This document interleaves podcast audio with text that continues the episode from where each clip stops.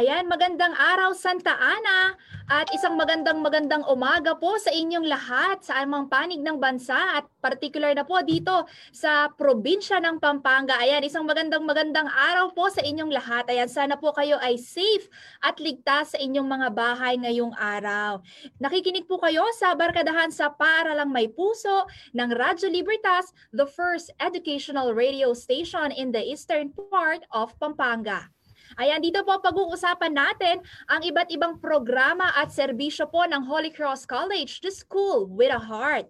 Ako po si Angelica Simpao, ang inyong makakasama sa isang oras na kwentuhan. Ako, excited po ako para sa topic natin ngayong araw. Mamaya po ipapakilala ko ang ating mga guest for today. Nako, sinabi ko po ang mga guest dahil marami po ang makakakwentuhan natin ngayong umaga.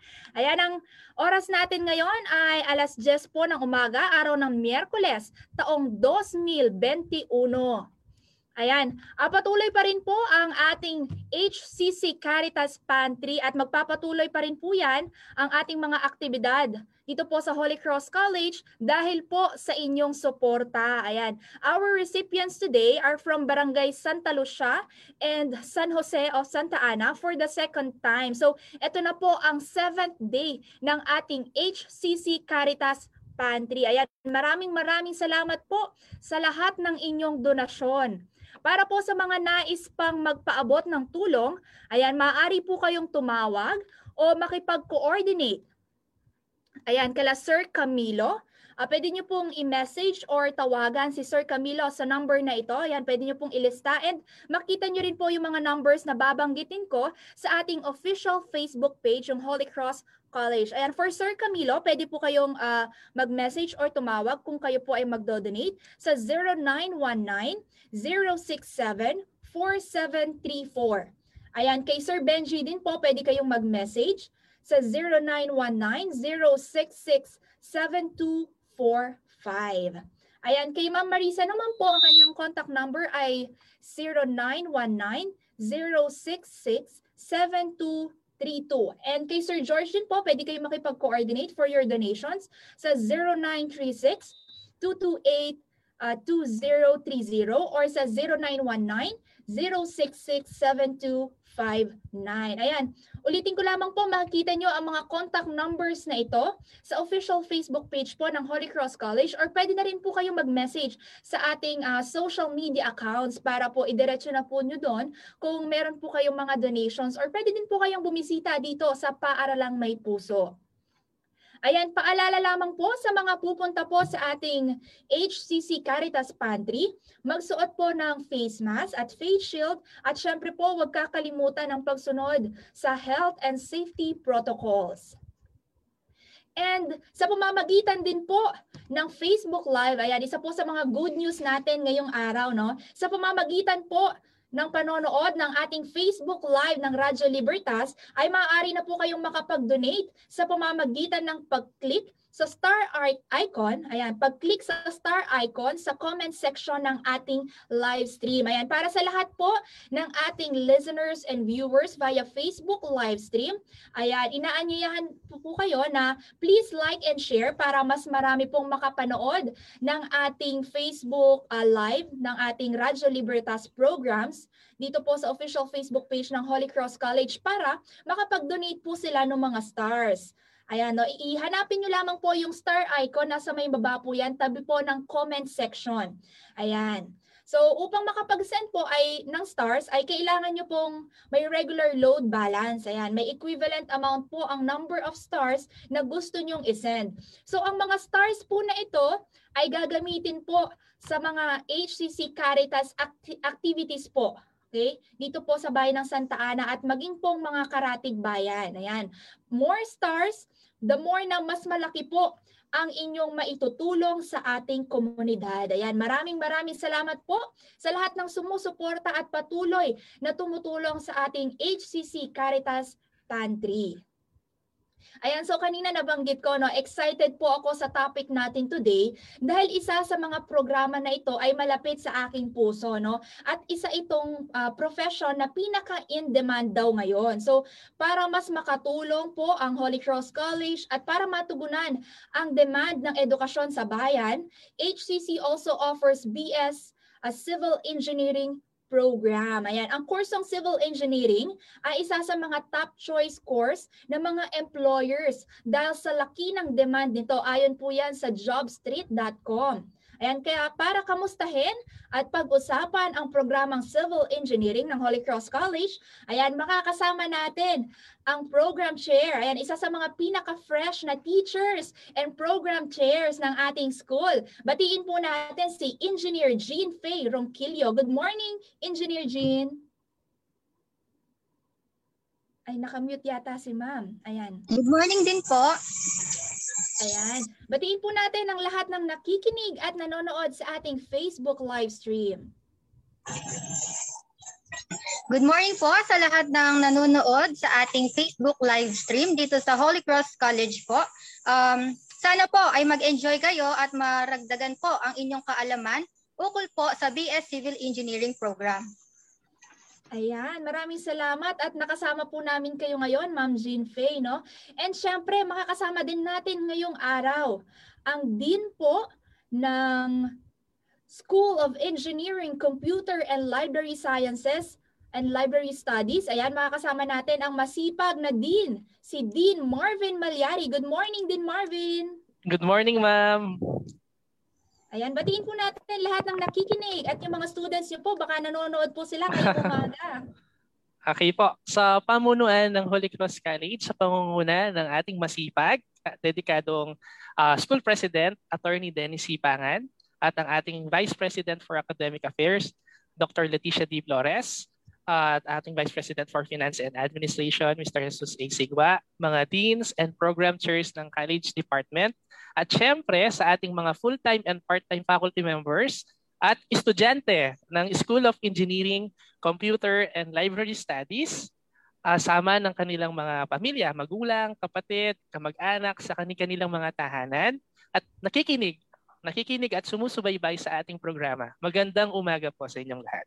Ayan, magandang umaga po sa inyong lahat. Maraming salamat sa inyong pagbati, Dean Marvin. Sana marami tayong ma-import na knowledge sa ating mga viewers and listeners ngayon dahil marami po talagang nagme-message sa ating official Facebook page uh, nagtatanong about po sa BS Civil Engineering program natin. So, para po sa ating mga students and mga nag enroll pa lang po or yung mga nag-iisip pa lamang kung anong kurso ang kanilang kukunin para sa college, ayan, makinig po kayo. Pwede niyo pong i-like at i-share ang ating Facebook Facebook live stream ngayong pong umaga. Ito po ang barkadahan sa Paaralang May Puso ng Radyo Libertas. Ayan, syempre, makakasama rin natin ngayon ang dalawang masipag na student natin sa BSCE. Makakasama natin si Kim Eldrin Magnaye, isang first year student. Hello, good morning Kim. Good morning po, ma'am. Ayan, batiin mo lahat ng mga nakikinig sa atin ngayong umaga. Baka nandyan din ang inyong mga classmates and family members. So good morning po sa lahat ng mga nanonood. Um, sana po bago matapos itong live, may matutunan po tayo at makatulong po ito sa atin para um, makapili po tayo, especially dun sa mga incoming college students, um, specific po sa um, engineering field. Thank you po. Ayan. Okay. And also kasama din natin si Christian Andre Duway, second year student ng BSCE. Good morning, Christian. Good morning po, ma'am. Um, Good, uh, good morning din po sa ating mga listeners and viewers and stay tuned lang po kayo para matagdagan po yung knowledge nyo regarding BS Civil Engineering. Ayan. So marami po tayong mga kasama ngayong araw kaya Um, excited na ako para sa ating talakayan at kwentuhan ngayon dito sa Barkadahan sa Paaralang May Puso. So kanina po nabanggit ko na malapit sa aking puso ang kursong uh, uh, Civil Engineering no kahit communication graduate po ako dahil dalawa po sa family namin yung mga uh, civil engineer. So shout out ko lang din and batiin ko lang sila dito. Ayan. Good morning sa aking father si Engineer Edwin Simpao and yung kapatid ko, yung pumangalawa sa akin si Engineer Aldwin Simpao. So medyo parang may background ako for civil engineering kasi nakikita ko sila kapag nagko-compute or nakita ko yung mga papeles nila sa bahay. So, kamustahin po natin ang civil engineering program ng Holy Cross College. Ayan, kamusta po ba ang program natin, uh, Ma'am Faye? Okay naman po ang ating civil engineering program, especially po when it comes to adjustment po. Ngayon po meron tayong distance learning, both students po and instructors. Mm-mm. Ayan ma'am, no? Marami po nagtatanong, ano po ba ang BS Civil Engineering? Ano daw po ba ang ginagawa sa kursong ito? So before po natin um, um, talakayin yung ano po ba ang BS Civil Engineering, punta mo muna po tayo sa engineering. So an engineering degree gives you many transferable skills such as analytical thinking, project management, practical experience, and problem solving. So these skills can all be applied in a wide range of industries. So kung susumahin po, napakabigat pong responsibility pero lahat po ng ito ay pwedeng matutunan. So ang engineering po ay may iba't ibang courses. So ang electrical engineering po, syempre concerned siya with the study, design, and application of equipment devices and systems na gumagamit po ng electricity, electronics, and electromagnetism. Sa aeronautical engineering naman po, it is concerned with the development of aircraft and spacecraft. Sa mechanical engineering naman, it combines the engineering physics and mathematics principles with material science to design, analyze, manufacture, and maintain mechanical systems. Sa chemical engineering naman po, um, yung mga chemical engineers natin, they apply the principles of chemistry, biology, physics, and math to solve problems po na nag involve ng production na gumagamit po ng chemicals. So sa computer engineering naman po, it integrates several fields of computer science and electronic engineering required to develop computer hardware and software. So yung mga nabanggit ko po kanina ay iilan lamang sa mga uh, courses ng engineering. Pero ano nga po ba ang kaibahan ng civil engineering sa mga ito? So civil engineering is one of the broadest professional engineering discipline that deals with the design, construction, and maintenance of the physical and naturally built environment, including public works such as roads, bridges, canals, dams, airports, sewerage systems, pipelines, structural components of buildings, and railways. Sa totoo po, um, napaka-broad po ng civil engineering na kulang na kulang po yung nabanggit kong definition na summary. So dahil napaka-broad po, napakadami po opportunities na naghihintay para sa kanila. Mm-mm. Ayan na parang lagi ko pong naririnig sa inyo, Ma'am Jean, na kapag uh, nakapag-graduate sila ng civil engineering, hindi hindi sila mawawalan ng trabaho dahil isa nga to sa nabanggit ko kanina, 'di ba? In demand dahil sa lawak ng scope ng profession ng civil engineering. Ayan, so yung mga nabanggit po ni Ma'am Jean Faye, ayan, isa po or kabilang po yan sa mga pwede nyong makuhang uh, industry kapag nag-graduate po kayo sa BSCE. Ayan, matanong ko lamang po si Dean Marvin, kung yun po ang uh, definition ng civil engineering, ano po ba yung mga subjects or yung mga specialized subjects na ino-offer natin for BSCE dito po sa Holy Cross College?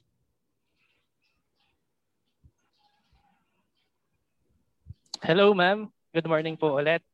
Okay po. Sa pagdating po sa curriculum na ino-offer natin sa Holy Cross College with this uh, BS Civil Engineering Program, uh, pag po kasi sinabi nating civil engineering, based po dun sa uh, new standard policies and guidelines niya galing po ng CHED.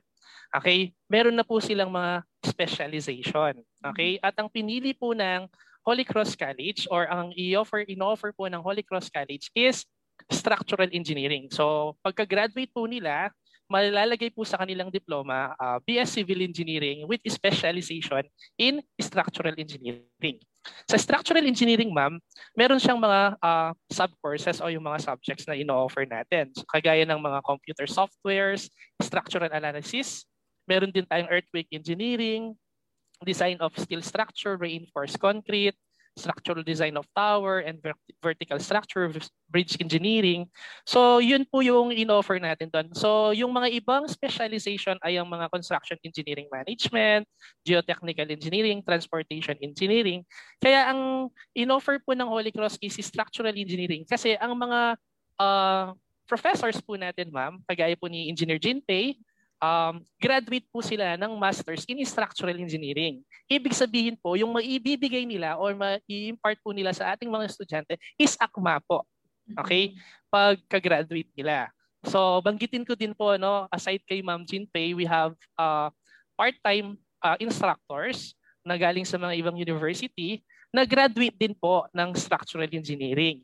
Uh, we also have uh, Sir Kevin Panganiban and Engineer Irene Roque na graduate nga po ng structural engineering. So kaya nga po align po yung mga instructors natin at maibibigay po talaga nila kung ano ang kailangan ng ating mga students. Mm, ayun, very important din yun na uh, competent and align yung industry ng ating mga professional teachers. no Lalo na po itong uh, BS Civil Engineering ay isang uh, kurso na meron pong licensure exam. Ayan, Marvin and Engineer Jean, no? Marami po kasi nagtatanong bakit importante ang civil engineers pagdating sa mga structures natin. Hindi ba pwedeng basta na lang gumawa ng isang building? So ano po ba ang role ng isang civil engineer? Ayan, tanongin ko po si Engineer Jean Fay.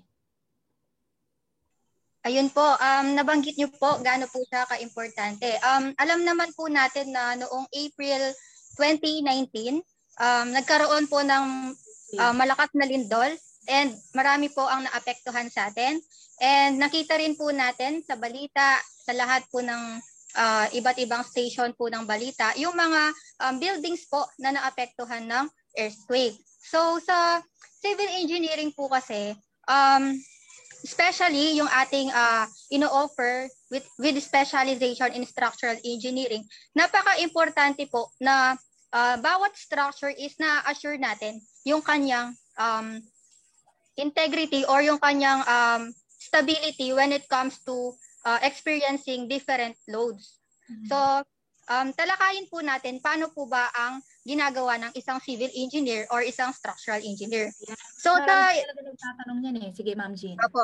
Sa civil engineering po, um, or ang isang civil engineer po is nag inspect po muna siya and then nag-gather ng data or investigate sa isang location na kung saan itatayo po yung isang um, structure. So syempre, when it comes to investigation, lahat po ng factors na pwedeng maka-affect sa isang structure ay kailangan niya pong ang aralin. For example po, yung lupa na tatayuan natin ng building. So yung lupa na yon, uh, you have to know kung uh, enough ba ang strength niya for it or sufficient ba siya for it to um, carry the structure. Kasi po ang structures natin iba-iba. Meron tayong maliit lang, meron tayong medyo malaki. Kung mapapansin nyo po sa, lalo na po sa ibang lugar, ay may mga condominiums tayo na halos 30 plus, 40 plus plus floors. Eh paano po nag nagagawa ng soil para bitbitin po yung um, structure na yon. So after natin pong ma-investigate, hindi lamang po yon, kailangan din po nating malaman kung ano po ba ang distansya niya from our fault line? Kasi po ang fault line, uh, yan po ang tinatawag, tinawag po siyang fault line kasi well, kapag nangyari po ang earthquake, um, yun pong line na yon, kapag malapit ka po, uh, matatamaan ka po dun sa mas malaki po yung impact sa'yo ng earthquake. So, another one is kapag po nasa urban or rural area ka ba. Siyempre po, di ba, kung nasa area ka po na marami po ang nakapaligid sa na buildings, hindi ka po prone sa malakas na hangin. So kung mapapansin nyo po sa mga napapanood ng iba or napapanood ninyo, may mga bubong nga po na lumilipad kapag po nagkakaroon ng bagyo or malakas na hangin. Um, also po, kapag naman po ang um, isang structure is nasa open area po siya, mas prone po siya na maapektuhan ng wind load. So lahat ng ito po ay kukunin natin sa una. And then after that, we we will go to planning. Sa planning po kasi, um, ang kanyang scope is dahil sa na-investigate mo na yung lugar na iyong tatayuan ng building, kailangan mo magplano. Depende kung paano mo i-secure yung structure given that lahat ng loads na yon ay possible na mangyari. Kahit imposible, malay mo, malay natin, di ba?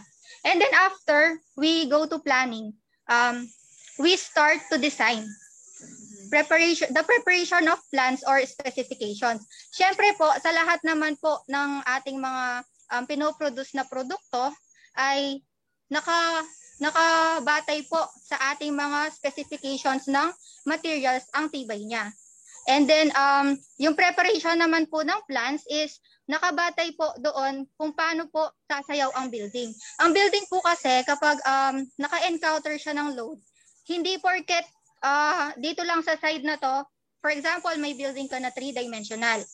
And then for for example, sa left side lang ang possible load na ma-encounter niya. Hindi po porket doon lang, doon lang ang side na na-encounter niya ay doon lang po ang possible na response ng isang building. Ang isang structure po kasi, ang response niya is as a whole. Parang team po siya. Kung ano po ang, ang epekto ng isa, ipapasa niya po yung mga um, loads na na-encounter niya sa lahat po ng members niya. So, ang structural po kasi ng isang structure or structural part niya is para siyang skeletal natin. Like for example, tayo, may mga buto tayo. Parang sa structure, ang structural part niya is yung buto niya. So, yun ang nagpapa uh, maintain sa kanya para maging stable. Pero, um, sa part po kasi ng ating mga, uh, lalo na sa ating mga viewers, sometimes they do not appreciate the structural part of a structure kasi nga, hindi naman siya nakikita ng mata. For example, nagpagawa ka ng bahay. Siyempre, pag nagpagawa ka ng bahay, um, you are not uh, interested what kind of uh, rebars that you use, uh, anong diameter niya, anong kapal ng kanyang bika, anong laki ng pundas- pundasyon niya. Pag nagpagawa ka ng isang uh, bahay or isang structure, mas may concern po sila kung ano po ang kanilang makikita sa mata. Nandun yung parang kung ano ang na- nakakaakit sa kanila. But let us remember that uh, kahit gaano kaganda ang iyong structure, kahit gaha, gaano kamahal, kung hindi po siya matibay, sa isang iglap lang po na hindi niya kayang isus- i-resist yung force or yung uh, bigat na pwede pong i-attack sa kanya, eh babagsak po lahat kahit yung kagandahan niya. Ganun po. Eh, na-feel ko yung sinabi ni Engineer Faye, no, na madalas hindi na-appreciate yung sa structural kasi nga hindi nakikita, nakikita lang nila yung design. So, ayan, no, uh, na-explain ni Ma'am Jean, no, kasi uh, very important na malaman ng mga students or yung mga mag enroll pa lang kung ano talaga yung ginagawa sa profession na ito kasi hindi lang ito usapin na magaling ka ba sa math or marunong ka ba mag-design, no? So, ayan po yung mga ano na explain na ni Ma'am Jean. Ayan, so very critical ang role ng ating mga civil engineers. So hindi pwedeng basta-basta lang na makagraduate ang ating mga students, no? So um uh, isa si Dean Marvin no sa mga kasama natin nung before mag-start yung academic year for the planning kung paano natin ituturo yung mga subjects during the pandemic na nagkaroon tayo ng distance learning. Ayan, Dean Marvin, pwede niyo po bang ikwento sa amin um, paano yung naging adjustment natin from face-to-face na ngayon ay nasa virtual po tayo or distance learning? Ayan ma'am, uh, syempre po lahat tayo ay nabigla po ano, sa pangyayari na nagkaroon ng pandemic.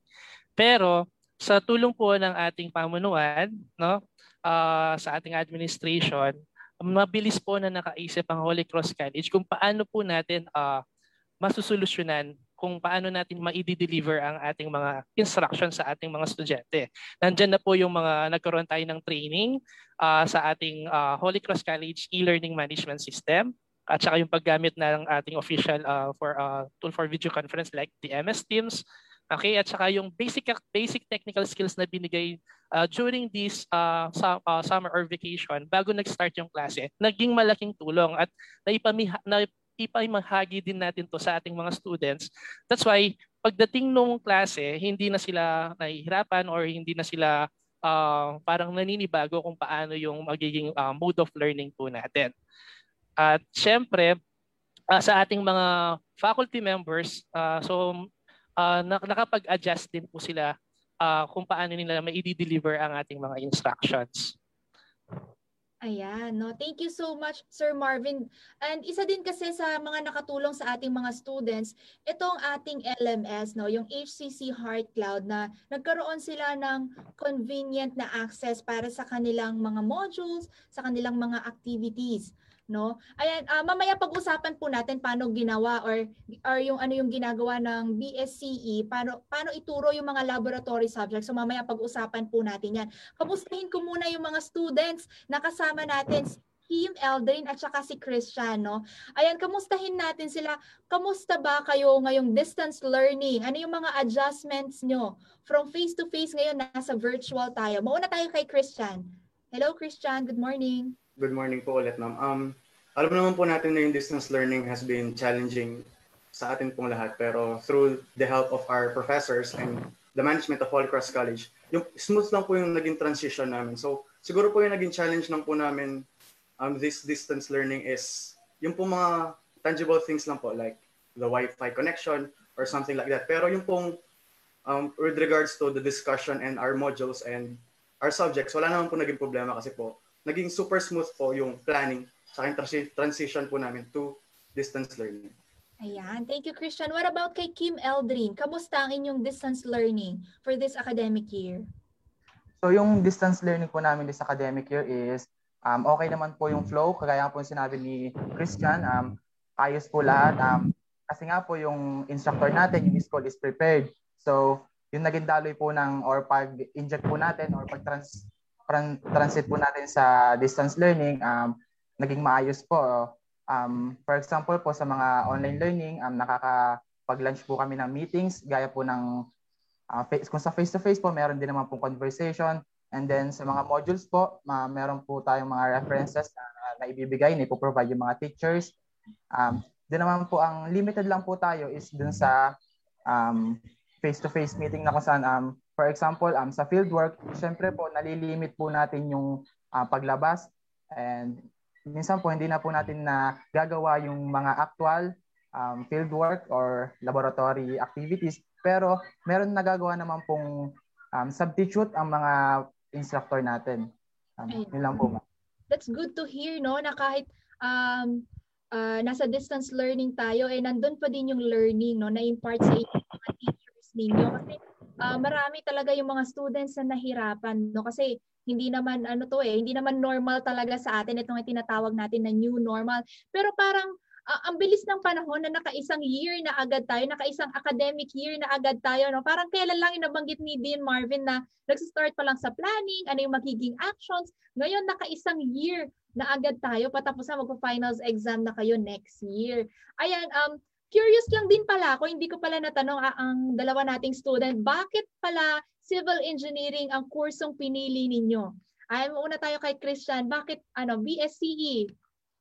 Um, first po, ma'am, um, kapag po kasi narinig natin yung engineer, um, it is a very well-respected profession. Tapos po, um, inline po kasi siya sa interests ko, such as mathematical computations, visualizations, yun po, tsaka po yung um, leading a team, ganun po, ma'am. Mm-hmm. Ayan. Sige, thank you, Christian. What about si Kim Eldrin? Bakit ano, BSCE ang napili mong kurso? So, um, um, bata pa lang po ako, dream ko na po talaga maging engineer. So, hindi ko na po hindi na po struggle sa akin yung kung magaling po ba ako sa math or um, sa measurement. Um, basta po ma-pursue ko po yung dream ko, um, um, um yun lang po, ma'am. Ayan. Meron ba sa family nyo ng mga engineers, mga civil engineers na naka-influence sa inyo? Um, actually, ma'am, wala po. Uh, ako po yung, kung sakali po, mauuna sa family po namin. Ayan, nako, we are wishing you, di ba, na sana ikaw nga ang maging kauna-unang engineer sa Magnaya family. What about Christian Duay? Um, sa family ko po, ma'am, yung pong cousins ko po, um, most of them are engineers or architects. So, um, hopefully po, uh, maging isa din po ako sa kanila in the near future. Ayan. So parang yung mga engineers, no, sir, uh, Sir Marvin at saka uh, Ma'am Jean, mostly nag-ano yan eh, uh, influence din ng family, no? So, hindi ko sure baka yung dalawa kong kapatid, baka mag-civil engineer, so baka maging apat na silang civil engineer. Bakit kaya ganon? Kasi in demand ang ano no CE. Sa inyo ba Ma'am Gina? Na-curious lang ako kahit wala sa list of question natin. Matanong ko lang marami po bang engineer sa family nyo? Opo, um, actually po, ang tito ko po ay isang uh, civil engineer. Yung isa naman pong tito ko, mechanical engineer. yung isa naman ay electrical engineer. Sa amin naman po magkakapatid, ako po ay civil engineer. Ang sumunod po sa akin ay electrical engineer and then ang sumunod po ay mechanical engineer po. Ayan. Parang yung family ni Ma'am Jean ay parang family ko kompleto. Merong archi, merong electrical, merong mechanical. Parang pag may nagpagawa ng isang bahay, all in one package na tatawagin na lang ang Ronquillo family. No? Opo. Okay. What about kay Dean Marvin? Sa inyo din po ba, uh, Dean Marvin? Marami pong mga... Actually, ma'am, naka-align kami sa education. Uh, ayun, talagang first lab ko is teaching. Pero since okay din ako sa math, kaya na-pursue ko yung computer engineering, ma'am. Ayan. So mamaya pag-uusapan po natin kasi may nagtanong, may nag-ask ng question, kailangan po ba kaila ay magaling sa math? So mamaya sagutin po natin yan. No?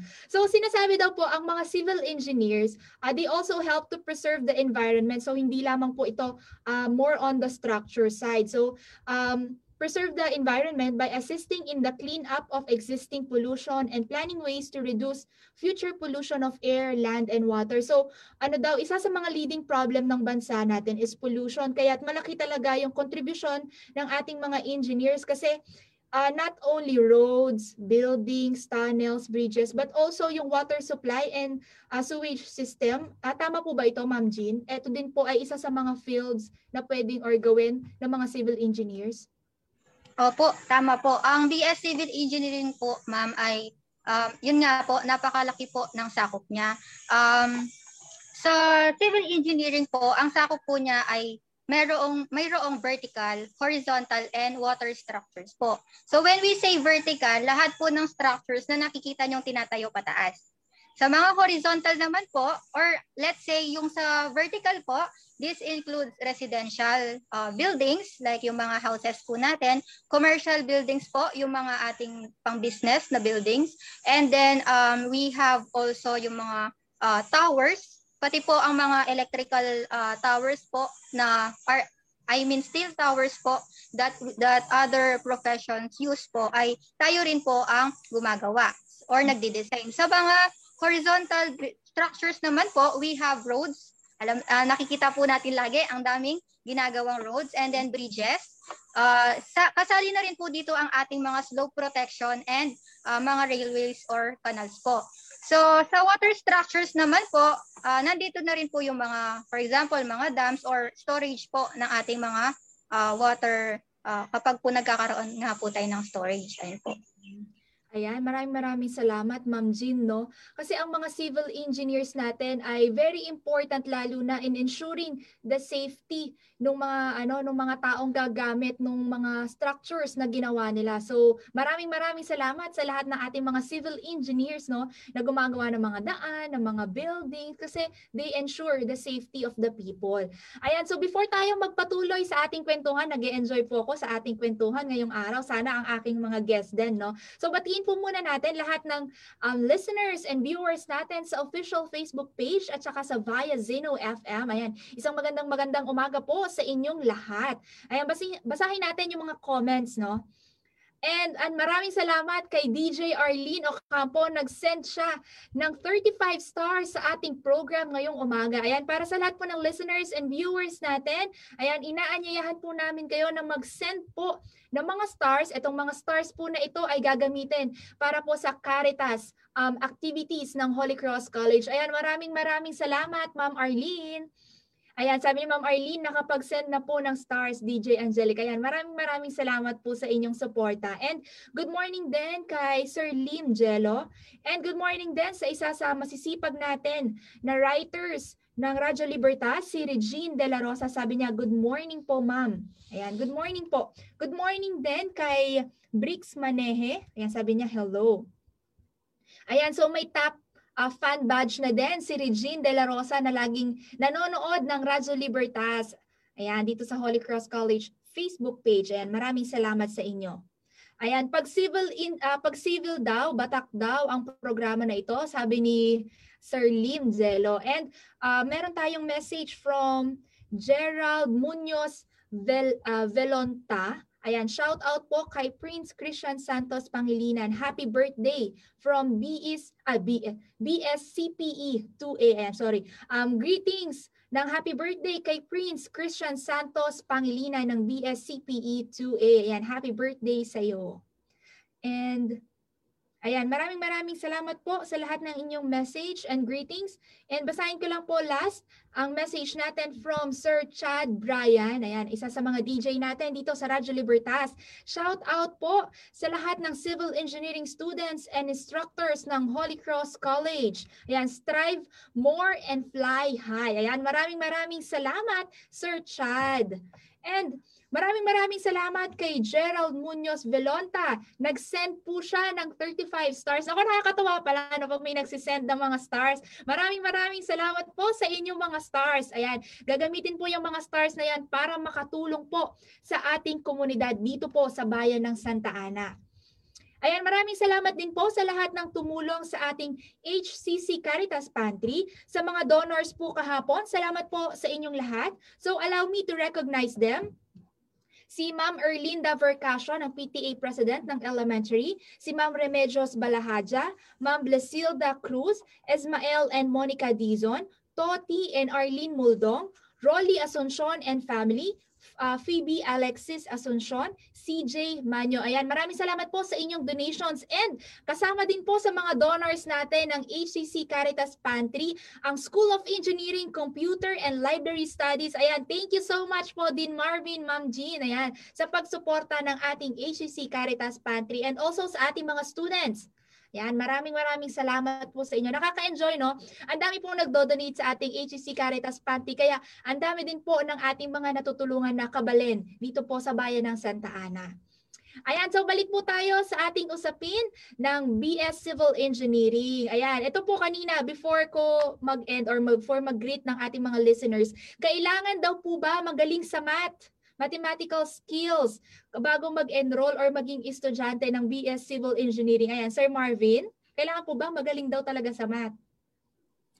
Actually, ma'am, uh, kailangan talaga. Pero uh, kung porsigido ka nga at gustong-gusto mo yung course ng civil engineering, sabi nga ni Ma'am Jean Pay, no, kung gusto mo maraming paraan. So, uh, mga students po kasi namin, ma'am, um, syempre na-experience namin na marami sa kanila na hindi talaga uh, ganun kagaling sa mathematics. Pero syempre, through this program, okay, series of mathematics subjects, ayun po. So, malilinang po yung uh, skills nila sa mathematics. Kasi po, uh, hindi lang basta magaling ka sa math. Kasi meron tayong tinatawag na analytical and critical thinking. So, yun po yung ine-enhance natin sa mga students natin. Mm, ayan. So, um, Ma'am Jean, itanong lang din po ako sa mga kayo po ay nagtuturo din po sa ating mga students no sa programa po ng BSCE. Paano naman po yung mga students na medyo nahihirapan po sa uh, sa analytical or sa mathematical skills lalo na po ngayon distance learning? Parang ano na po yung mga interventions na ginagawa natin para matulungan po sila to cope with the lessons? Ayun po. So sabi nga po ni Sir Marvin, uh, may mga students po tayo na they love civil engineering but uh, sometimes they think na or um, napapansin po natin na hindi po nila ganun uh, na-perform yung mathematical skills po. So dito po sa uh, civil engineering ng Holy Cross College, uh, sa simula pa lang po kasi ng semester or klase, ino-orient po ang ating mga estudyante kung ano po ba ang course na pinapasukan nila. So sa paraan po kasing iyon ay uh, ma sisigurado po nila sa sarili nila kung gusto po ba talaga nila ang course na to. At kung ano po ang kaibahan nitong course na to, kumbaga brief introduction nga po. So sa simula naman po ng klase, ay i-orient din po natin ang mga students sa kanilang mga subjects. Kasi po uh, per semester, alam natin numbers of subjects ang kukunin nila. At ang importansya po ng bawat subject na to sa kanilang kurso. Pero binubuksan din natin ang kanilang kaisipan na mahirap nga naman po ang civil engineering uh, tulad po ng uh, alam ng nakararami. Pero magagawan at magagawan po natin yan ng paraan upang mas maintindihan nila at ma-embrace nila. Nagkakaroon din po tayo ng pre-test at open forum bago po magsimula ang semester na related po sa required foundation ng subjects na ititake nila. Sa civil engineering po kasi, bago ka pupunta sa next semester or bago mo matake ang mga subject sa next semester or next uh, year level, kailangan po ang uh, matinding foundation sa mga previous subjects mo kasi po gagamitin mo sila as uh, basic foundations relative to those incoming subjects. So, dito po ay malalaman ng instructors at students kung anong kailangan mo nang ma-reinforce bago po sumabak sa panibagong semester. Kumbaga po before natin sila isabak sa bagong semester, gagawa po na, muna tayo ng mga strategies and techniques na ma-reinforce po natin yung mga kulang na kaalaman nila relative to the previous semester po. Mm-hmm. And then po, binibigyan din po natin ng right to speak na maiwasan po nilang mahiya. Yung mga mahiyain po talagang uh, kailangan po ng double time para ma-open po nila kung naiintindihan po nila or kung may kailangan po sila ng additional help. So ang ating mga students po during discussion, kung yun nga po, naiintindihan ba nila yung topic bago tayo mag-proceed sa next topic. Kasi po parang ano yan eh, domino effect. Kung hindi mo kung hindi mo naiintindihan yung first step, malaking epekto po sa second step. So may mga times din po na ang whole class ay nagre-request po ng rediscussion ng buong topic. So may mga times po na three times ata ang isang buong topic and lahat naman po ng instructors ng civil engineering sa Holy Cross College ay uh, matyaga po upang ma ma fill up po yung mga uh, kailangan pong malaman ng ating mga students. So sa bawat subject po dito sa atin sa civil engineering ay ina-orient natin sila saan ito applicable sa totoong buhay at sa anong specific na trabaho trabaho nila ito magagamit. Siyempre po, mas nagkakaroon po ng interest ang isang student kung alam niya kung ano po ba yung importance ng inaaral niya kahit mahirap po sa paningin niya. Mas na-appreciate po niya kung nakikita niya yung mga kailangan niyang malaman sa subject na yon na magiging helpful po sa magiging profession niya. Sa pagtapos po ng semester naman, ay binibigyan po natin sila ng checklist ng topics bawat subject na dapat nilang natutunan upang matrack po nila mismo or ma-assess po nila mismo at pati po ng mga instructor na ma-assess sila kung ano pa po ba ang kailangan uh, i-reinforce ulit bago po mag-end ang semester. So gayon din naman po ay uh, kukumustahin din po natin sila if ever yung leader po nila sa class or president or isa-isa po na natitrace natin na medyo hindi nagpe-perform ng maayos sa specific semester para po malaman natin kung saan po sila naguguluhan at kung ano po yung or maisip natin yung effective na paraan or bagong strategy para po mas uh, ma-catch up po nila yung lesson. Kasi po may mga students na hindi naman po talaga din mahina sa mathematics siguro may mga uh, times lang din po na uh, um, nawalan sila ng time or meron lang po silang mga ibang naging uh, first priority. Kaya kino-consider po natin yung every angle ng reason kung bakit po sila um, nagpe-perform bigla ng uh, hindi abot sa ine-expect nila sa sarili nila. Ayan. Ayun po. Ayan. So saludo po ako sa mga teachers ng BSCE na inuulit po yung buong discussion pag hindi talaga naiintindihan ng mga students no. Kasi um uh, mahirap po yung mga subjects natin kung mag mag uh, they will move forward to the next step kung hindi nila na iintindihan talaga yung first step yung nabanggit ni Ma'am Jean no. So saludo po ako sa lahat ng mga teachers po sa BSCE at sa lahat po ng teachers natin sa Holy Cross College. Andyan po talaga yung tsaga nila sa pagtuturo sa ating mga students no. Minsan po yata yung mga teachers din ay parang call center na na talagang nagtatawag sa ating mga students, nagtatanong ano ba yung hindi nyo maintindihan, ano yung mga dapat nating gawin, di ba? So, andoon yung magandang communication between the teachers and the students. Ayan, tatanungin natin yung mga students natin. So, nabanggit ni ma'am kanina, uh, yun yung training na uh, dinadaanan ninyo bago kayo maka-move forward sa mga steps or mga uh, to move forward to another level, no?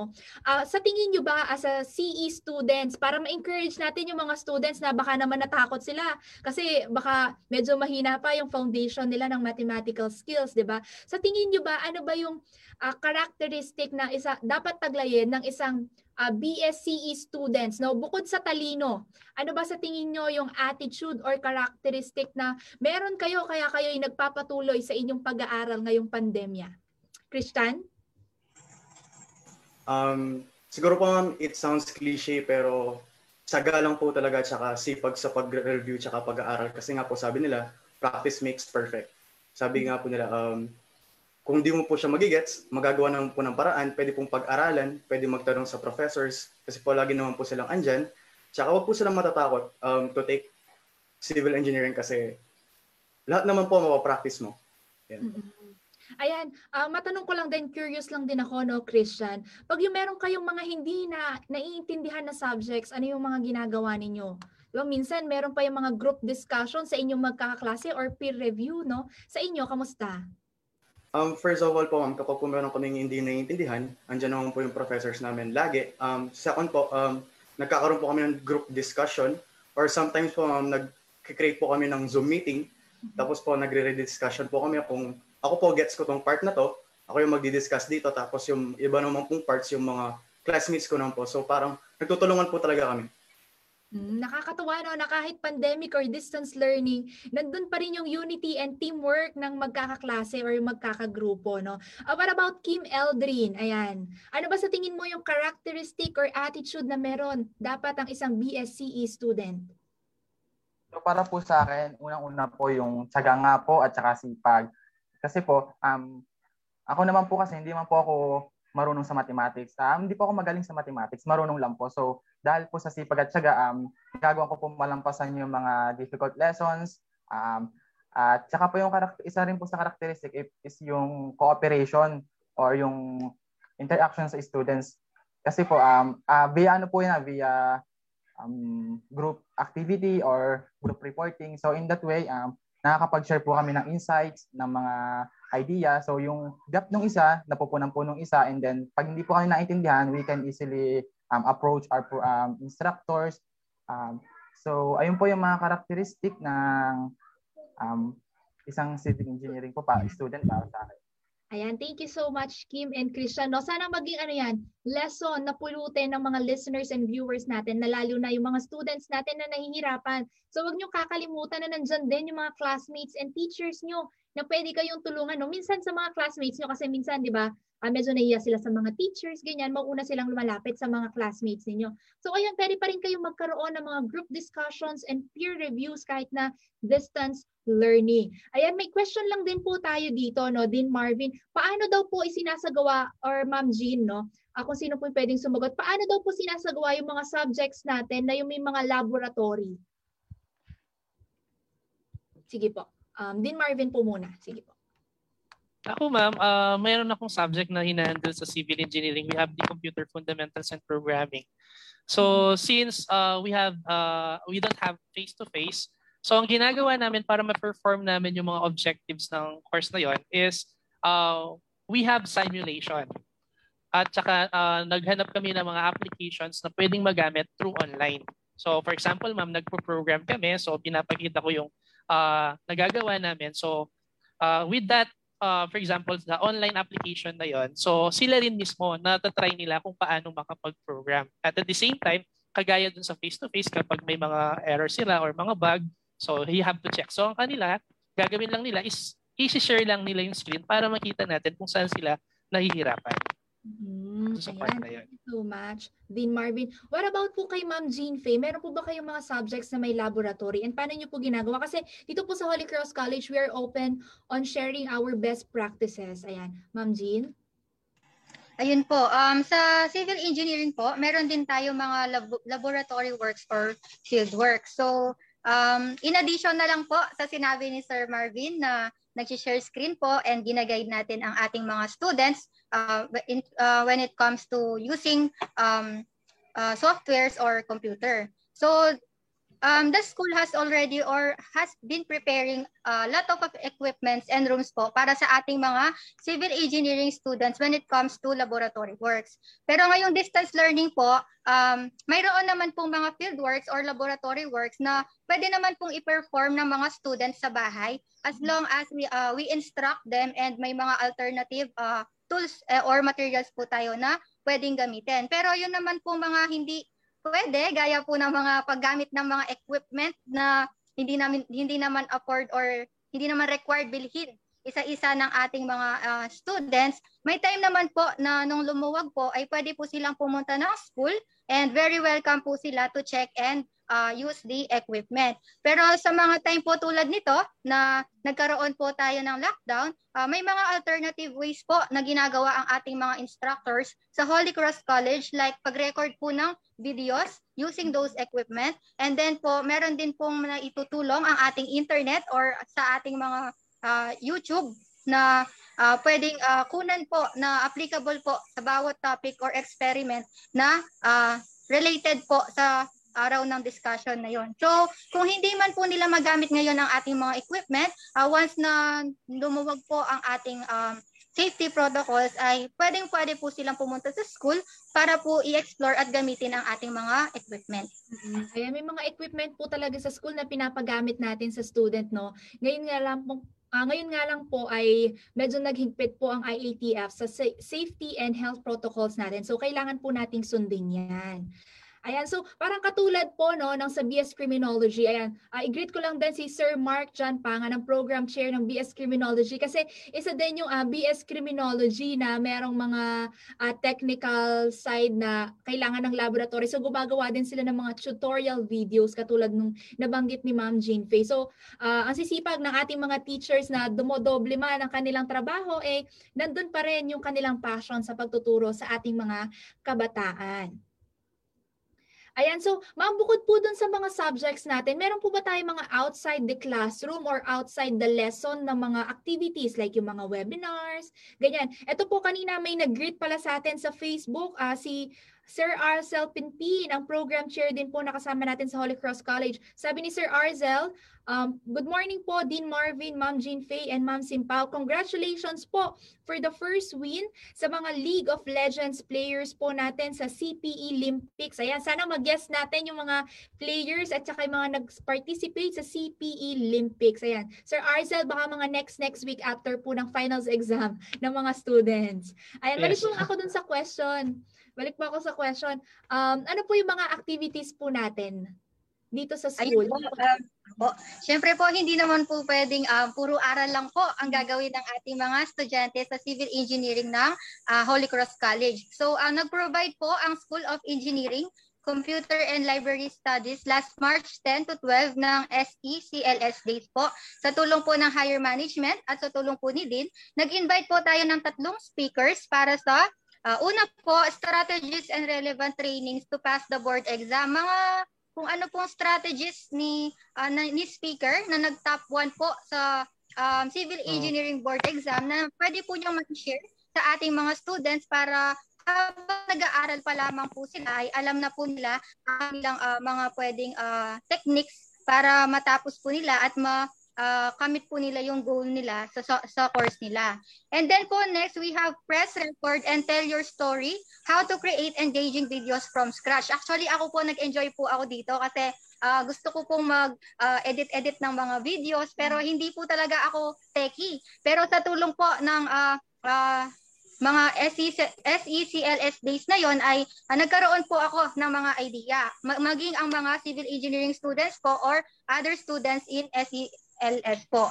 And then nagkaroon din po tayo ng webinar on game streaming. So syempre, dito po active na active ang ating mga students, lalo na po ang mga uh, nag-ML or Mobile Legends. Bukod po dito, ang mga students ang mga students po ay nagkaroon ng chess tournament competition, videos compilation with the team, 3D modeling competition, gumamit po sila ng mga softwares na alam po nilang gamitin, applicable to the team. And then nagkaroon din po tayo ng quiz bee, pero ang quiz bee na, naman po na iyon ay hindi naman po related lang sa course na tinitake nila. Parang general knowledge po siya na kung saan nag-enjoy po ang lahat kasi po unahan po talaga pagtatay. And then nagkaroon po tayo ng uh, e-sports such as Mobile Legends nga po. Um, nagkaroon po sila ng mga uh, team per per course and then nag, nagkaroon po sila ng uh, tournament uh, scheduled by Sir Sir Arzel Pinpin po, yung kanina po nag uh, nag uh, greet. And then nagkaroon din po tayo ng poster making. So hindi uh, sa tatlong araw pong iyon ay nakita po namin na nagkaroon po ng mahabang break and nag-enjoy po sa break na yon ang ating mga students uh, para ma-refresh po sila at matutunan po ang iba't iba rin pong mga field or courses outside sa kanilang course. Ayun po. Ang daming activities na meron sa BSCE, no, sa CCLS. Um, Dean Marvin, no, daw nabanggit na ni Ma'am Jean na isa ito para matanggal yung stress nila and para ma-relax sila. Gaano po ba kaimportante na meron tayong mga ganitong activities na outside doon sa mga lessons nila? Yes, ma'am. Uh, napaka-importante nito kasi dapat meron tayong anong tawag doon parang room na kailangan mong ilabas yung stress mo. So with these activities, so na-enjoy nila, nawala yung stress kahit uh, sa sa week na lang na yon. At hindi lang yan ma'am, nag-invite pa kami ng mga ibang students. For example, nagkaroon kami ng open team, yung mga gustong sumali, para hindi lang dun sa department namin at ma-meet din nila yung mga ibang students natin dito sa Holy Cross College. At syempre, with the help of our guidance uh, department, meron din silang binigay ng activity like webinars para um, ma-refresh ma'am no, tungkol dun sa mga mental health nila, kung paano, ano yung mga kailangan nilang gawin para sa mga time na uh, masyado nila sila, silang nahihirapan or masyado na silang na-stress. So, meron silang mga alam gawin. Mm-hmm. Ayan, so masaya din po ang maging estudyante ng BSCE dahil marami pong activities na nakahintay para sa ating mga students. So hindi lamang po puro aral, marunong din naman pong mag-enjoy ang ating mga students, ang ating department ng BSCE. Ayan, batiin ko lamang po ulit ang ating mga viewers and listeners via Facebook live stream at via Zeno FM. Ayan, meron po tayong mga comments dito, basahin ko lamang po. Merong message si Razel Alquiros. Good morning po Ma'am Jean Faye Ronquillo at sa iyo din po Dean Marvin Malyari. Ayan, student po yata morning. natin to. Ayan. Ayan. Good morning din kala Sir Aaron Joe Rosas. Good morning po. Pa-shout out daw po from MIS Department. Ayan. Good morning sa mga masipag nating employees na nasa MIS Department. Ayan, good morning din kay Sir Arzal Pinpin. Ayan, sana nga po makasama po namin yung mga nag-participate sa CPE Olympics dito po sa Barkadahan sa Paaralang May Puso. Ayan, and good morning din kay Jerome Lalu. Ayan, good morning po Sir Marvin. Pa-shout out daw si Jerome Lalu. Ayan po, kasama siya ma'am sa mga nag-participate dun sa CPE Olympics.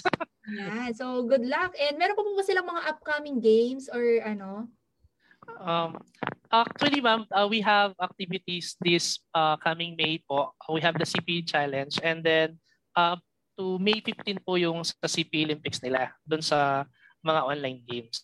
Mm-hmm. At for civil engineering, ma'am, uh, ma'am Jinpei, ang uh, requirement po kasi para makasali sila sa organization sa sa Pampanga chapter or sa regional chapter is um, dapat nasa third year level na sila. Tama, ma'am, ma'am Jinpei? Ayan, so so hopefully next next academic year, so lalabas na ang mga civil engineering natin para makapag-participate sila sa mga activities ng uh, Pampanga or regional chapter. Mm-hmm. Wow. So, ayan po, no? So, hindi lamang po school-based yung mga organizations na meron tayo sa program natin or sa course na to. Meron pong regional and even sa national po ba, meron din tayong mga organization na affiliation? Yes po. We have national affiliations po. Uh, for civil engineering, Manjin Yes po, um, ang mga instructors po natin ay kabilang po sa PICE or Philippine Institute for Civil Engineers po and hopefully po um, bumilis po yung panahon ang mga third year students natin or and fourth year students po na incoming ay maging member din po sila dito sa ating organization. Ayan. So we are looking forward po dyan. Ayan sa ating mga students. Ayan. Dahil uh, yung mga affiliations na to, itong mga organizations na to ay makakatulong din sa inyo no, pag naghahanap kayo ng trabaho.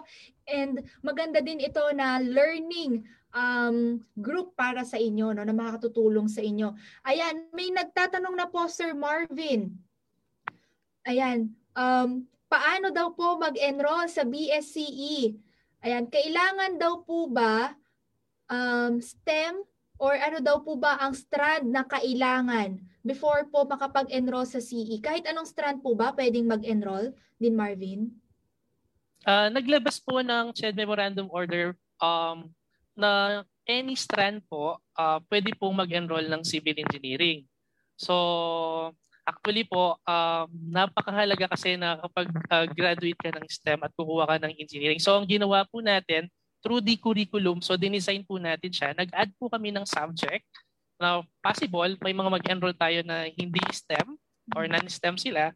So nag-add kami ng math for engineers. So ibig sabihin yung mga kailangan natin for civil engineering like uh, algebra, trigonometry, geometry, solid mensuration. Wala na kasi ma'am sila sa new curriculum kasi binaba na sila sa sa uh, K-12 or sa senior high school. So, yung math for engineers, nakapaloob doon yung mga kailangan nila mga basic math natin para um, maging guide nila or para maging uh, uh, kay, um, para sa mga susunod na subjects nila sa sa mga mathematics. No, imagine pay, 'di ba may mga math kayo na kailangan may mga ganito silang knowledge regarding dun sa mga mathematics nila.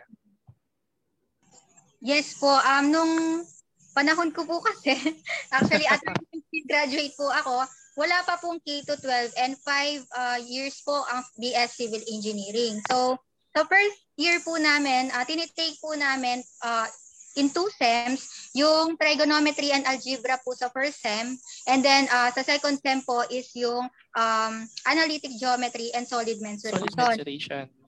Yung mga nabanggit po ni Dean Marvin. Ngayon po, uh, ngayon kasi um, nagkaroon po ng introduction ang four subjects na yon sa uh, STEM po. Kaso po, um, introduction lang po iyon na kung saan uh, hindi po siya siguro uh, matatapos na to the point na kahit anong problem, kahit gaano hirap ng problem na pwedeng ma-encounter ng student ay uh, masasagot po niya. So, ang Holy Cross College po, nabanggit din po ni Sir Marvin, ay nag-offer po ng mathematics for engineers na kung saan po kahit hindi ka galing sa STEM strand ay magkakaroon ka po ng uh, matinding foundation relative to those subjects na kinakailangan po sa ating course. Ayun po. Eh, marami po kasi nagtatanong before sila mag-enroll eh, kailangan may, may required bang strand. So ayun po, wala naman po. Ayan, may nagtanong din po, may entrance exam po ba before mag-enroll po sa BSCE ng HCC? Uh, for now po, wala pa po yung entrance exam natin for the for the programs po ng Holy Cross College. Pero uh, we designed a qualifying exam. Uh, dun sa student handbook po nila, i-discuss po namin yon once na nag-enroll sila kung paano yung mga procedures once na naka-enroll po sila sa BS Civil Engineering. At ikukwento po ni Ma'am Jean Pei kung paano po yung qualifying nila. Ayan, Ma'am Jean. Ma'am Jean Pei. Ayun po, um, ang mga students po kasi natin pag uh, dating po ng first year and second year level po ay um, okay lang naman po para sa amin na uh, hindi pa sila ganun kahasa when it comes to the uh, field or the course po. Um, pero uh, sa first year and second year college po, um, we are expecting na through the help of our school, the instructors and other po na references uh, relative to the course po or subjects na tinitake nila ay uh, magkakaroon po ng mga uh, knowledge ang ating mga estudyante para ma-prepare po sila sa ating third and fourth year uh, level. Sa third year and fourth year level po kasi, nandyan na po ang ating mga major subjects na nabanggit po ng ating din uh, na kung saan po kailangan yung mga first year and second year level subjects po ay uh, meron silang ma- uh, enough foundation para po um, hindi po sila mahirapan. So, bago po dumating sa third year level ang ating mga students ay nagkakaro- magkakaroon po sila ng qualifying exam. So, sa qualifying exam po, um, titignan po or i-assess po natin kung sino po ba ang students na nagkaroon ng maayos na foundation and prepared po sa ating uh, next year level. At ang iba naman po na hindi po nakuha ang, ang qualifying exam ay magkakaroon po ng observation or oobserbahan po sila ng ating uh, SEC, SECLS department na kung saan um, tutulungan din po natin sila or i-reinforce po natin sila ng mga um, pwedeng ways para mas uh, maintindihan po nila yung mga basic foundation nila. Pero once po na ang student po ay hindi po um, nag improve um, baka magkaroon po ng uh, decision ang ating uh, department na uh, i-advise sila to shift to another course. Ayan po. Ayan. Pero we are assuring po sa lahat po ng gusto pumasok ng civil engineering and our civil engineering students po na before po tayo umabot doon ay uh, nagawa na po lahat ng pwedeng gawin at uh, ang side na lang po ng student ang ating aasahan. Yes, ma'am. Uh, meron tayong tinatawag na probationary status, ma'am. Uh, just in case na nahirapan sila, so mag uh, pupunta sila sa probationary status na kung saan i-refresh po yung mga nahihirapan nilang subjects. So the following SEM, so i- i- sabi nga ni ma'am, i-observe natin kung uh, natutunan na ba ng bata yung kailangan niyang matutunan para makapag-proceed siya dun sa susunod niya na mga subjects. Okay. Ayan, so before po ako uh, pumunta doon sa next question ko, no, um, i-greet po muna natin ang masipag natin na Vice President for Academic Affairs, Dr. Leticia D. Flores. Good morning po. Nag-greet si ma'am sa ating uh, Facebook live stream, sabi ni ma'am. Good morning, ma'am Angelica, Dean Marvin, and Engineer Ronquillo. Ayan, good morning po, ma'am Let. Ayan. So marami na din pong students ang nagtatanong, ano-ano daw po ang trabaho na pwedeng pasukan ng isang BSCE graduate and pag nakabasa daw, pag nakapasa sa board exam and magkano daw po ang sweldo ng isang uh, CE? May tatanong about sa salary. Ayan, Ma'am Zin. Ayun po, so punta muna po tayo kung ano po ang mga oportunidad ng mga BSCE graduates and board passers. So kanina po nasa, nabanggit natin na napakalawak po at napakarami pong oportunidad, mayroon po ang isang civil engineer. So sa course po kasi na ito, meron po tayo mga subdisciplines na tinatawag uh, tulad po ng construction engineering and management. So nandito po yung uh, pagko-construct po ng structure, Uh, meron po tayong geotechnical engineering. Dito naman po ay kasama ang pag-assess po ng tibay ng lupa sa location na kung saan itatayo ang structure. Sa structural engineering po na nabanggit kanina ay uh, pagpapa- pagdidesign po ng isang structure kung saan siya mas magiging matibay, economic at stable. Sa transportation engineering naman po, nandoon ang ating mga horizontal uh, projects uh, tulad ng roads, uh, bridges, and etc. And water resources po, uh, sa roles po ng civil engineering kasi, sa bawat subdisciplines na yon, meron pa po kasi siyang mga uh, roles na pwede pong applyan or maging trabaho po ng ating mga students. Tulad po sa investigation stage. So pwede po silang nandoon sa isang project po, malaki man o maliit, sa investigation stage po, may trabaho na pong naghihintay sa kanila. Sa planning stage naman po, meron na din pong trabaho ang naghihintay sa kanila. And then pag po magkakaroon ng design or preparation of plans and specifications, meron din pong separate engineers na pwedeng gumawa nun in a specific project.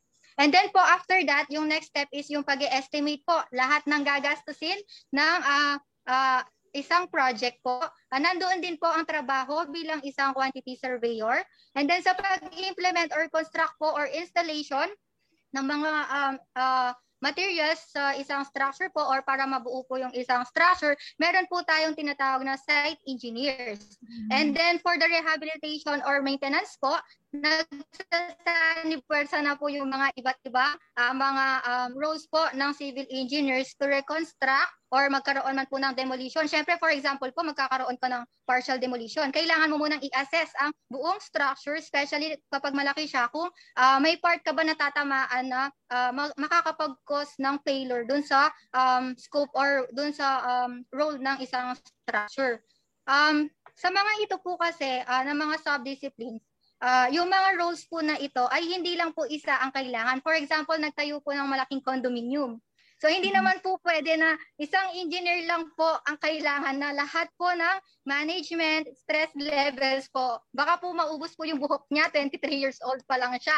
So sa isang project po ay nagkaka- mag nagkakaroon po ng napakaraming civil engineers po uh, and other related professionals po na uh, pinagtutulungan po para ma-meet po yung deadline ng isang project. So, ano po ba ang um, stand po ng ating mga civil engineers dito sa Philippines muna? So, kasi po, pag sinabi mong engineer, di ba, ang expectation nila, ay malaki sahod yan.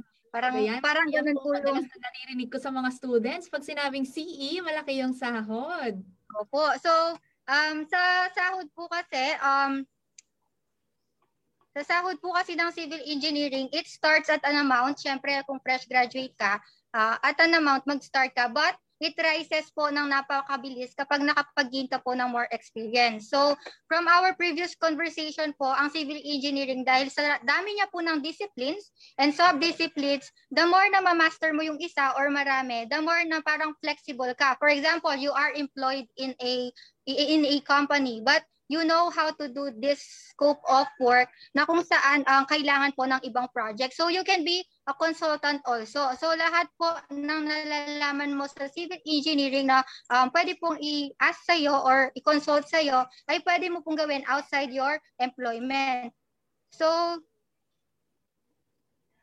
according po sa Finsight.com, civil engineers are 10th highest paying job in the Philippines with 490,000 to 500,000 per year.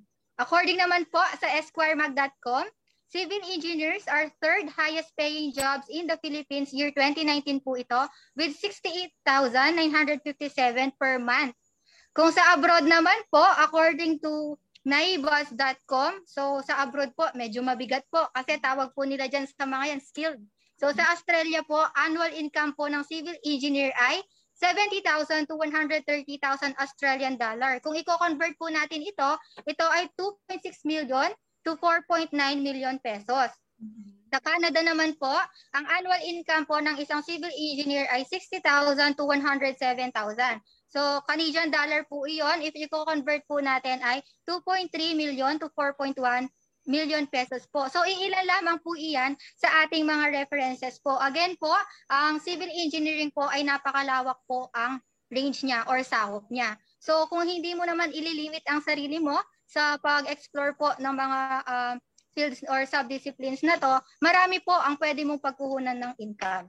Mm, ayan no, pag yung mga sa mga listeners natin and viewers po, yung mga kung mga anak po ninyo ay nag-iisip pa lang kung anong uh, course po ang kukunin niya, pag nag-BSCE, nako malaki po ang chance na yumaman kayo dahil narinig niyo po yung competitive na salary po ng ating mga uh, civil engineer. So, dalawa po yung civil engineers namin, pero parang hindi po yata ako nabahagian doon sa mga nabanggit ni Engineer Ronquillo kanina. Ayan, tanungin ko lang yung mga students natin kasi nabanggit ni Ma'am Jean kanina na ang daming mga subdisciplines na pwede nilang pasukan. Si Christian ba, tsaka si Kim Eldrin, meron ba kayong mga naiisip na ngayon na subdisciplines na gusto nyong tahakin or i-master? Una tayo kay Christian. Um, meron na ba now? Meron na po, ma'am. Um, kasi po, ma'am, kapag po nag-graduate ka po ng civil engineer, tapos pwede, mo, pwede ka rin po mag-take ng Master in Plumbing na exam at saka po ng Material Engineer na exam. So, yun po yung goal ko or yung pinaka-goal ko kapag po nakapag-graduate po ako ng civil engineering. Ayan, we are looking forward to that, no, Christian? What about Kim Eldrin? Um, so, um, after ko po sigurong mag-graduate ng Bachelor ng Civil Engineering, um, Kukuha po muna siguro ako ng experience para po ma-apply ko po sa pagtatrabaho. Mm-hmm. Ayan. Kasi marami pa naman kayo pwedeng i-explore, di ba? Sa mga different fields na yan. Nako, lumipas na ang isang oras na kwentuhan. Ang bilis ng oras, no? Nakaisang, nakaisang oras na pala tayo sa ating kwentuhan. Ayan. So before we end our program, let us invite the students to please enroll at BS Civil Engineering here at Holy Cross College. Unahin natin si Dean Marvin. Din Marvin.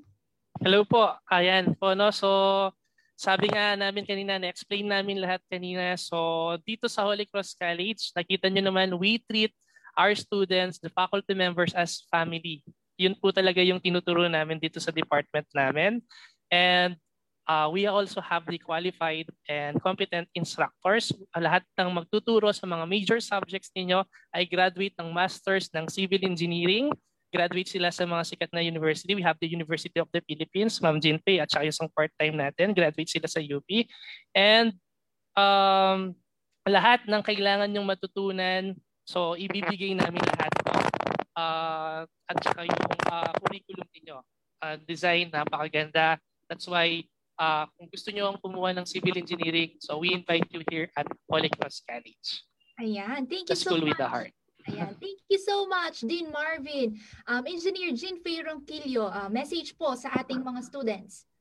Ayun po, sa lahat po ng uh, nanonood, sa lahat po ng natalakay po natin, lalo na po sa mga uh, graduating senior high school sa Holy Cross College po at sa iba't ibang paaralan po, may kulang po ang pangalan nyo.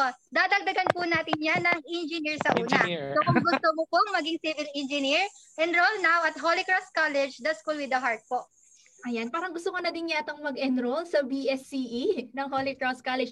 Ayan, yung mga students natin, please invite also ang ating mga graduating senior high school. Unahin natin, Christian. Um, sa ating pong graduating senior high school students, huwag po kayong ma-intimidate sa civil engineering. Tapos, based po sa experience ko, um, through the help of our professors, it will be smooth sailing, tsaka it will be enjoyable po. Tsaka, kaya, um, be a Christian engineer and we will be waiting for you. Ayan, thank you so much, Christian. Kim Eldrin? So sa mga coming, uh, incoming college, um, wag po kayong matakot sa civil engineering kasi lahat naman po ng mga lessons doon is ituturo. Wag po tayong matakot na sa mga um, um, doon po sa mga variables na pwede nating ma-encounter civil engineering kasi civil engineering known for ano po eh, uh, pagiging mahirap. So lahat, wala naman po mahirap kung um, magsasag tayo at magsisipag. Ayan, tama. Sipag at syaga lang po ang kailangan para makapagtapos dito sa kurso na ito. Ayan, maraming salamat po sa lahat ng ating listeners and viewers via Facebook live stream. And pahabol po natin, shout out kay Jerome Messina Lulu. Ayan, good morning po sa inyong lahat. And maraming salamat po sa lahat ng viewers natin na nag-send po ng stars ngayong umaga dito sa Barkadan sa Paaralang May Puso ng Radyo Libertas. Ayan, malaki po ang parteng ginagampanan ng ating mga civil engineers sa ating bayan. Kaya para masiguro na ligtas at maayos ang ating mga gusali, kalsada, bahay at iba pa. Kaya um, inaanyayahan po namin ang mga estudyante at mga kabataan na mag-enroll po sa BS Civil Engineering ng Holy Cross College. Ayan, para makatulong din po kayo sa pagpapalago at pagpapaunlad ng ating bansa. Ayan, maraming maraming salamat po sa aking mga bisita ngayong umaga si Engineer Jean Fay Ronquillo, ang program head po ng BSCE, si Dean Marvin Malyari, ang dean po ng uh, School of um, Engineering um, and Library Sciences. Ayan, maraming salamat din sa ating mga students, si Christian Duway at saka si Kim Eldrin Magnaye. Ayan, uh, announcement lamang po para po sa ating mga gustong mag-donate pa sa ating HCC Caritas Pantry. Bukas po ang eskwelahan. Maaari din po kayo makipag-ugnayan sa mga pangalan po na nabanggit ko kanina. Pwede nyo pong makita yan sa official Facebook page po ng Holy Cross College. Ayan. And announcement din po sa mga students natin sa kinder grade school, junior high school, and senior high school. Ayan. Para po sa mga nakapag-settle na ng accounts, pwede, pwede nyo na pong makita ang inyong mga grades via HCC Heart Cloud. Yung mga graduating students naman po, um, uh, you must first clear your accounts before nyo po ma-view ang inyong mga grades sa HCC Heart Cloud. Ayan, paalala din po, uh, nag-umpisa na po ang early enrollment dito po sa Holy Cross College. Maaari nyo pong bisitahin ang official Facebook page para po makita ninyo yung proseso and yung mga steps po na dapat nyong gawin para po kayo makapag-enroll online. So no need na po munang pumunta ng school. Meron po tayong online registration. And for technical concerns naman po, or kung may mga katanungan kayo, pwede po kayo mag-message sa ating social media account or pwede po kayong uh, mag-message or mag- mag-call sa MIS hotline ng 0919-066-7257. Ayan. Ang bilis pong lumipas ng isang oras na kwentuhan. Pero magpapatuloy pa rin po ang barkadahan. Ayan. Sabi nga ni DJ Arlene kanina, no, kapag nasa Radyo Libertas, hindi namin namamalayan yung oras kasi nakaka-enjoy makipagkwentuhan. So, sana nag-enjoy din ang aking mga guests for today. Yan. Hanggang sa susunod na talakayan dito po sa Radyo Libertas, abangan po ninyo ang barkadahan sa Para Lang May Puso bukas. Pag-uusapan po natin ang health services po ng uh, Paaralang May Puso sa gitna po ng pandemya. Ayan, muli ako po si Angelica Simpao, kasama si Dean Marvin Malyari, si Engineer Jean Fay Ronquillo, si Christian Duway at saka si uh, Kim Eldrin Magnayay. Bumabati po kami sa inyo ng isang magandang magandang umaga at ingat po kayo.